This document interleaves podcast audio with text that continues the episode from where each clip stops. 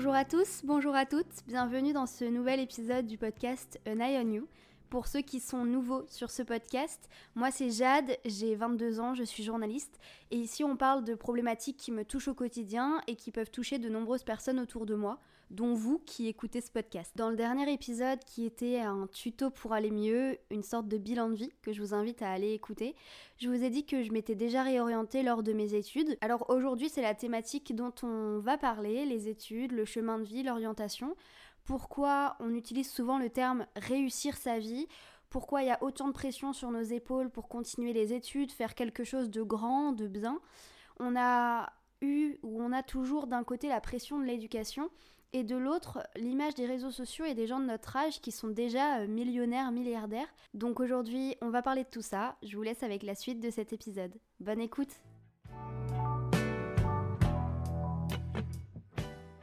Pour vous, ça veut dire quoi réussir sa vie? Ça vous procure quoi comme sentiment de vous dire euh, je veux réussir ma vie ou quand quelqu'un vous dit toi, faut que tu réussisses ta vie ou, ou tu vas réussir ta vie? Parce que moi, il n'y a pas d'entre-deux, soit ça me motive, soit ça m'angoisse.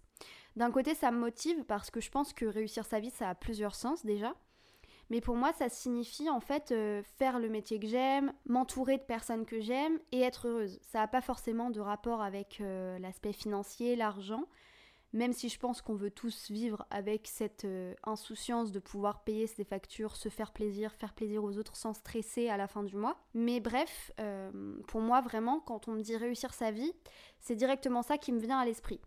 Et d'un côté, ça va m'angoisser parce que je pense au regard des autres et au regard de la société dans le sens où est-ce que le métier que je veux faire et la vie que je veux avoir et que je vais avoir, j'espère, sera, seront assez bien Et est-ce que pour moi et au regard de mes proches, ça sera assez bien Et aussi, est-ce qu'avec mes objectifs de vie, je vais réussir à être heureuse? Voilà, ça c'est les premières questions que je me pose déjà. Vous voyez comment dans ma tête c'est le bordel. Donc dans cet épisode, je vais vous raconter un petit peu mon parcours scolaire et mon parcours de vie euh, depuis ces 22 ans d'existence. Euh, parce qu'il y a un, certain lien avec le thème du jour. Puis je vous parlerai de ce que je souhaite à l'avenir. Cet épisode, ça pourrait être un petit peu la continuité de l'épisode Devenir adulte, parce que ça va parler d'évolution. Voilà. Donc il faut savoir que j'ai toujours été bonne élève. J'aime beaucoup l'école, j'aime beaucoup apprendre, avoir des bonnes notes. Et ça, c'est depuis la maternelle, vraiment, je, kiffe ça. Et j'ai jamais fait trop de bêtises à l'école, j'étais normale, euh, on va dire. Et après le collège, j'ai eu le brevet mention bien, j'ai fait un bac général option sport, option gymnastique. Et en fait, dès qu'on est arrivé au lycée, on nous a fait une réunion où on nous a vendu l'option euh, sport comme vous êtes l'élite du lycée, vous êtes la vitrine du lycée, vous vous devez de faire un parcours scientifique. Genre déjà, on nous mettait la pression juste parce que deux fois par semaine, on finissait à 15h30 pour aller euh, faire du sport. Donc voilà, ça déjà, de la part de mon lycée, je trouvais ça un peu ridicule parce que c'était comme si on leur devait quelque chose en retour juste parce qu'ils proposaient une option qui nous permettait, nous, de pouvoir pas rentrer le soir chez nous à 21h et devoir faire nos devoirs hyper tard. Vous voyez Et en sachant que j'avais beau avoir un beau niveau en gym, euh, j'étais pas non plus euh, pôle espoir. Enfin, l'option sport, c'était pas pour les sportifs de haut niveau. Genre les footeux euh, de ma classe, c'était pas des, des Cristiano Ronaldo, quoi. Au lycée, j'ai toujours eu des bonnes notes en littérature, en anglais, en espagnol. Jamais dans les matières de sciences, surtout les maths, parce que dès la seconde, j'étais entre 5 et 8 de moyenne dans cette matière alors qu'on nous mettait la pression de vous êtes en sport, vous êtes l'élite, vous devez avoir des bonnes notes en sciences. Jamais je n'ai pensé à aller en option S. Les options qui n'existent plus maintenant euh, au bac, je suis vieille ou quoi? Donc bref, en terminale, j'ai eu mon bac mention assez bien en bac économique et social, donc ES, spécialité sport et maths. Qui prend maths alors qu'elle est nulle Moi. Et au lycée déjà, je, ressentais un peu cette pression de l'avenir, genre euh, le lycée et surtout la terminale, c'était la dernière ligne droite avant euh, la vie de préadulte, d'indépendance et du euh, je quitte bientôt mes parents.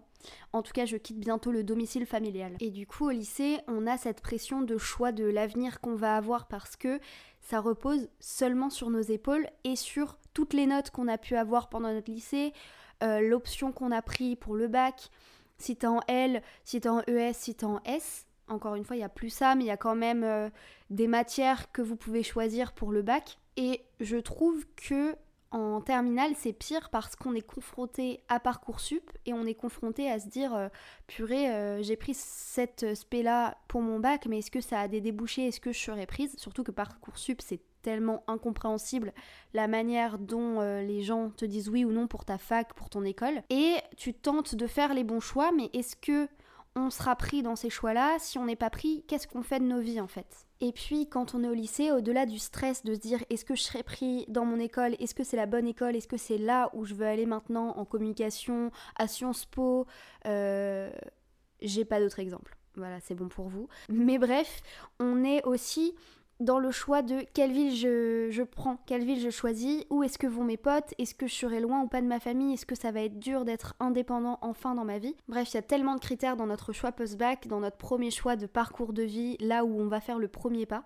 Et c'est là qu'intervient la fameuse question, est-ce que je vais réussir à réussir ma vie. Donc moi, après le bac, j'ai été en fac de droit à Rennes parce que pour moi, la fac de droit, je l'ai choisie uniquement parce que je doutais et que c'était moi face à la suite. Je me suis dit, quelle est la suite logique pour une personne qui a fait un bac ES donc je vais faire comme tous les gens de ma classe, ils prennent soit du commerce, commerce je peux pas parce que c'est 10 000 euros l'année, jamais mes parents pourront payer euh, cette école, sachant que c'est 5 ans d'études. Ensuite il y avait Sciences Po, sachant que mes parents n'ont pas fait de grandes études après le lycée ou le collège. Euh, Sciences Po je savais même pas ce que c'était, je m'étais même pas renseignée. Et puis il y avait le droit. Et je me suis dit, bon, le droit, c'est la fac. Avocate pénale, ça peut être cool. Bon, bah, go en droit. C'est donc comme ça qu'en septembre 2018, j'arrive à Rennes, au Crous de Beaulieu, avec plein de questionnements en fait. Parce que je me dis, mais pourquoi j'ai choisi la fac de droit de Rennes en fait? Pourquoi je fais du droit? J'ai pas d'amis ici, j'ai pas un logement de ouf, je vis dans 9 mètres carrés, loin du centre-ville. Les études, je sais pas à quoi m'attendre. Le seul truc qui m'enchante un peu, c'est que mon copain, il fait ses études de cuisine à Dinard. C'est pas loin, c'est genre 45 minutes de voiture, donc en blablacar, ça le fait. Et que j'ai enfin quitté le domicile familial, donc je suis tranquille. Voilà, super. En fait, moi, mon but dans ma tête, quand je prends du recul, c'était juste que je voulais partir de chez mes parents, enfin de chez ma mère. J'avais juste envie d'être tranquille. Et à ce moment-là, je me sens pas étudiante du tout, je me sens pas préadulte, et je sais pas ce que je vais faire de ma vie en fait. Et le stress commence à s'installer quand je vois mes meilleures notes malgré le taf fourni que c'est 6, 7, voire 5. Parce qu'en fait, ce que je fais, ça ne me passionne pas, ça ne m'intéresse pas. L'intro au droit, l'histoire du droit, le droit constitutionnel, en fait, j'en ai rien à faire. Je me suis juste fait une copine qui s'appelle Victoire qui était au lycée avec moi déjà, donc je fais des bisous parce qu'aujourd'hui on est encore meilleure amie. À Rennes, on se voit pas souvent. Elle bosse beaucoup aussi parce que elle, a trouvé ce qu'elle voulait faire. Du moins, elle s'accroche dans ses études de droit. Le jeudi, j'ai pas encore de TD, donc j'ai pas cours et je passe mon temps à aller chez mon copain à Dinard. Le blablacar, il est à 5 euros. J'y vais et je ne reste surtout pas dans mon 9 mètres carrés au Crous. Petit à petit, je décroche, je veux pas faire ça de ma vie. La journée, je vais pas en amphi, je regarde des séries dans mon lit, j'attends que le jeudi pour aller chez mon copain. C'est vraiment pas fou. Je développe mon anxiété de plus en plus fort, je fais de nombreuses crises d'angoisse parce que je me dis je vais faire quoi de ma vie? Et un soir, j'appelle mon père et je lui dis Papa, euh, j'aime pas, je veux plus faire ça. Et en fait, c'est la première fois que je m'avoue à moi-même et à quelqu'un d'autre que ça y est, je voulais pas faire ça en fait, ça me plaît pas. Et mon père, au lieu de m'engueuler et de me dire euh, tu vas t'accrocher, tu arrêtes de te plaindre, tu vas, tu vas raccrocher le téléphone, tu vas aller bosser, il me dit bah tu veux faire quoi alors? Et du coup là, j'ai tout lâché, je lui ai dit je sais pas, euh, je vais être reconnue pour mon travail, euh, limite je vais être à la télé, je vais faire du journalisme. Et là, c'est la première fois que je décide ce que je veux faire de ma vie. Et bizarrement, mon père, il n'était pas du tout inquiet sur le fait que je change de parcours, il m'a grave soutenu. Il avait lui des amis journalistes qui m'ont appelé pour me raconter ce qu'elles avaient fait comme parcours, ce qu'elles avaient fait comme études et elles m'ont dit par contre que toutes les écoles de journalisme étaient payantes. Donc j'étais super inquiète parce que encore une fois en terminale j'ai refusé d'aller en école de commerce bien que ça m'attirait quand même pas mal parce que c'était 10 000 euros l'année. Heureusement que je ne suis pas allée en école de commerce d'ailleurs mais bref. Et le week-end je suis rentrée chez ma mère et j'ai vu une copine qui s'appelle Alice qui elle avait redoublé le bac euh, cette année-là pour pouvoir être prise dans un IUT en communication parce que la première année elle a pas eu les concours. Et en fait elle m'a beaucoup aidée parce qu'elle m'a dit qu'il y avait une option journalisme dans cette IUT qui était dans la ville euh, d'où on vient. Et c'était sur concours, mais elle m'a dit viens, euh, t'arrêtes la fac, on se met à fond dans la préparation des concours, et comme ça on essaye de postuler là-bas. Et là, je me suis dit, bah c'est bon, j'ai un plan de vie, j'ai un plan d'avenir, donc je me suis renseignée sur combien ça me coûterait d'arrêter mon premier semestre de droit, parce que en fait je touchais la bourse à ce moment-là. Mes parents, ils pouvaient pas me payer mon loyer, ils pouvaient pas me payer mes courses.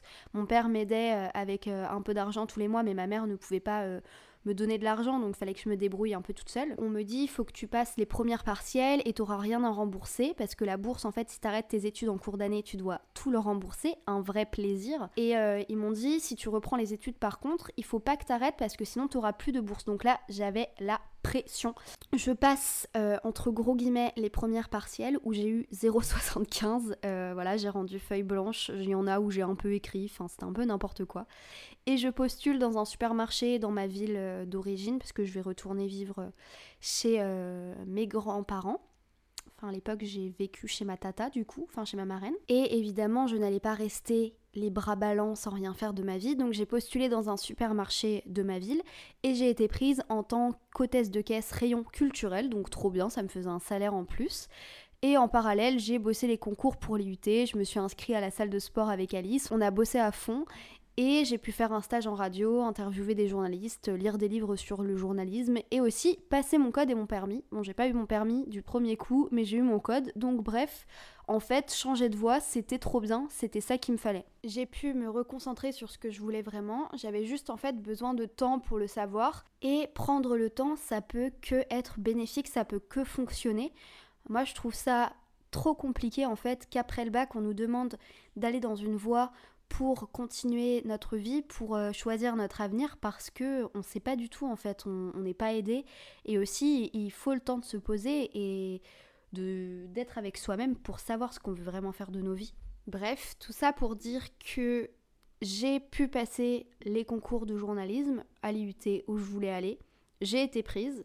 Donc vraiment, c'était trop cool, ça voulait dire que tout fonctionnait pour moi. L'été, je suis partie travailler en restauration avec mon copain vers la Suisse. On a passé le meilleur été de notre vie. Et en septembre 2019, j'ai découvert le journalisme et je me suis dit que j'avais trouvé ce que je voulais faire de ma vie. En fait, réussir sa vie, ça peut être d'un côté trouver la chose qu'on veut faire directement après le bac, s'accrocher, réussir, faire de ça son métier, avoir une vie autour qui nous correspond et voilà, être heureux grâce à ça. Mais ça peut aussi être évidemment se poser plein de questions, mettre euh, un an, trois ans, cinq ans à trouver ce qu'on veut faire de sa vie et même si au bout de cinq ans on a trouvé ce qu'on veut faire, on peut changer de métier, on peut changer de voie, c'est notre droit en fait de faire ce qu'on veut avec nos vies. Et pour moi, c'est ça, réussir sa vie, c'est faire ce qu'on veut avec. Et je pense qu'un des meilleurs exemples que j'ai sur se réorienter, changer de voie et toujours faire ce qui nous plaît pour être heureux dans notre vie, bah en fait c'est aussi mon père, même s'il est beaucoup à l'honneur dans ce podcast aujourd'hui. Mais lui, à chaque fois, il, il, a beaucoup changé de métier, il a réussi, il a rebondi, il a essayé de trouver, en tout cas j'ai l'impression, le meilleur dans ce qu'il choisit à chaque fois. Et je sais que quand j'étais petite, il a travaillé dans des magasins de vente pour le sport, pour, des, pour euh, du mobilier. Il est aussi parti un an à Londres euh, bosser dans la restauration, je crois. Il a tenu deux salons de manucure à Paris, il s'en occupe toujours un peu. Et après le confinement, il est devenu genre manager de rappeur. Genre what the fuck. Euh, il a été agent de footballeur. Et maintenant, il a un restaurant et il commence à devenir moniteur d'auto-école. Genre, pour moi, ça aussi, c'est réussir sa vie parce qu'il a pas peur d'y aller il a pas peur de se réorienter et il sait que dans tous les cas il va se plaire dans ce qu'il va faire. Et pareil, ma mère, elle est euh, un peu pareil, genre elle peut changer plein de fois de métier, s'adapter. Elle a été esthéticienne, restauratrice, vendeuse, gérante de supermarché. Là, elle travaille dans un casino. Genre, il y a plein de contextes pour lesquels ils ont changé de métier. Il y a plein de choses qui se passent dans leur vie, mais à chaque fois, ils savent rebondir, se plaire dans ce qu'ils font. Pour moi, c'est ça l'exemple de peu importe ce que tu fais dans ta vie, tant que tu arrives à tirer du positif et à t'épanouir, c'est ok. Le tout, c'est de pas être trop longtemps en galère financière parce que c'est stressant et dans notre société, c'est hyper compliqué de vivre avec le SMIC par exemple. Mais je pense que par rapport au parcours de vie, c'est important de s'épanouir. Et encore une fois, réussir sa vie pour moi, c'est être heureux, c'est s'épanouir dans ce qu'on fait. Et justement, par rapport à ça, je voulais aborder un point avec vous sur cette pression de réussir sa vie et la pression des réseaux sociaux qu'on a autour de nous parce qu'on est une génération qui est de plus en plus confrontée à cette image des réseaux sociaux.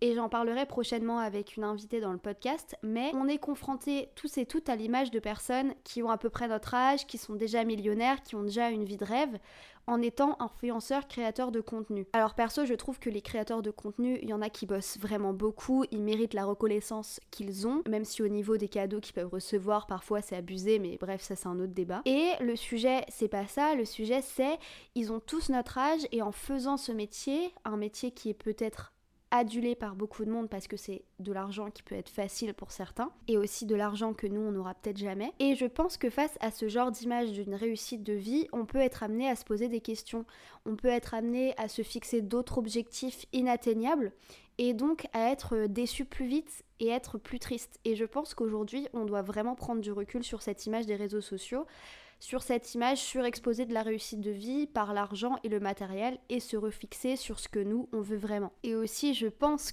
que aujourd'hui, en plus de cette image de réseaux sociaux, il faut redéfinir le fait de réussir sa vie par la classe sociale de laquelle on, vient en fait. Genre moi je sais que euh, j'aurais jamais pu faire une école de journalisme à 10 000 euros comme je vous l'ai dit, j'aurais jamais pu faire une école de commerce. Ça aussi sur la réussite des autres, que ce soit les influenceurs ou les gens qui viennent d'une autre classe sociale que nous, il faut prendre du recul et se dire que nous on vient de tel milieu il n'y a pas les mêmes chances pour tout le monde. On n'a pas la même chance dès qu'on est quelque part euh, dans la famille dans laquelle on est. On n'a pas les mêmes chances. Mais il faut savoir euh, tirer le positif de ce que nous on peut avoir et justement atteindre les objectifs qu'on peut atteindre ou même un peu plus si, on se donne les moyens, si on peut. Mais comme je le dis, on n'a pas tous les mêmes chances dans la vie, quoi. Avant de conclure cet épisode, je vous ai posé euh, en question sur Instagram qu'est-ce que c'est pour vous justement réussir sa vie? Donc je vais vous lire quelques réponses que j'ai pu recevoir et euh, peut-être réagir un petit peu avec ces réponses-là. Alors j'ai eu pas mal de réponses et la plupart c'est être heureux, atteindre ses objectifs, réussir à avoir son équilibre de vie, réussir à avoir une stabilité financière, émotionnelle et se trouver utile à la société, vivre dignement, réussir à faire ce qui nous plaît au quotidien. Voilà, donc je trouve euh, ça, je suis assez d'accord. J'ai aussi reçu des réponses en DM un peu plus développées qui me disent euh, J'aurais tendance à dire pouvoir vivre de sa passion ou juste être épanoui dans son travail, même si c'est un travail qui rémunère moins que d'autres.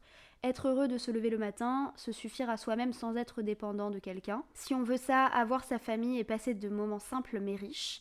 Alors même si l'argent joue un gros rôle, ce qui est normal, et qu'il contribue au bonheur d'une manière, je pense qu'on peut réussir sa vie en ayant juste le nécessaire financièrement et en nous épanouissant dans tout le reste, même les choses simples. Voilà, donc euh, bah, ça je suis totalement d'accord et je vais enchaîner sur la conclusion euh, après cette réponse justement. Parce qu'en vous racontant tout ça, je voulais vous montrer que déjà c'est pas grave de changer de voix, de se poser des questions. La pression, on l'a effectivement depuis le début de nos vies sur il faut faire quelque chose de notre vie. Oui, il faut faire quelque chose de notre vie, mais pour être heureux et réussir cette vie-là, il faut euh, s'épanouir dans ce qu'on fait. Il faut trouver la meilleure version de soi-même. J'ai pu avoir cette réponse aussi avoir la meilleure version de soi-même.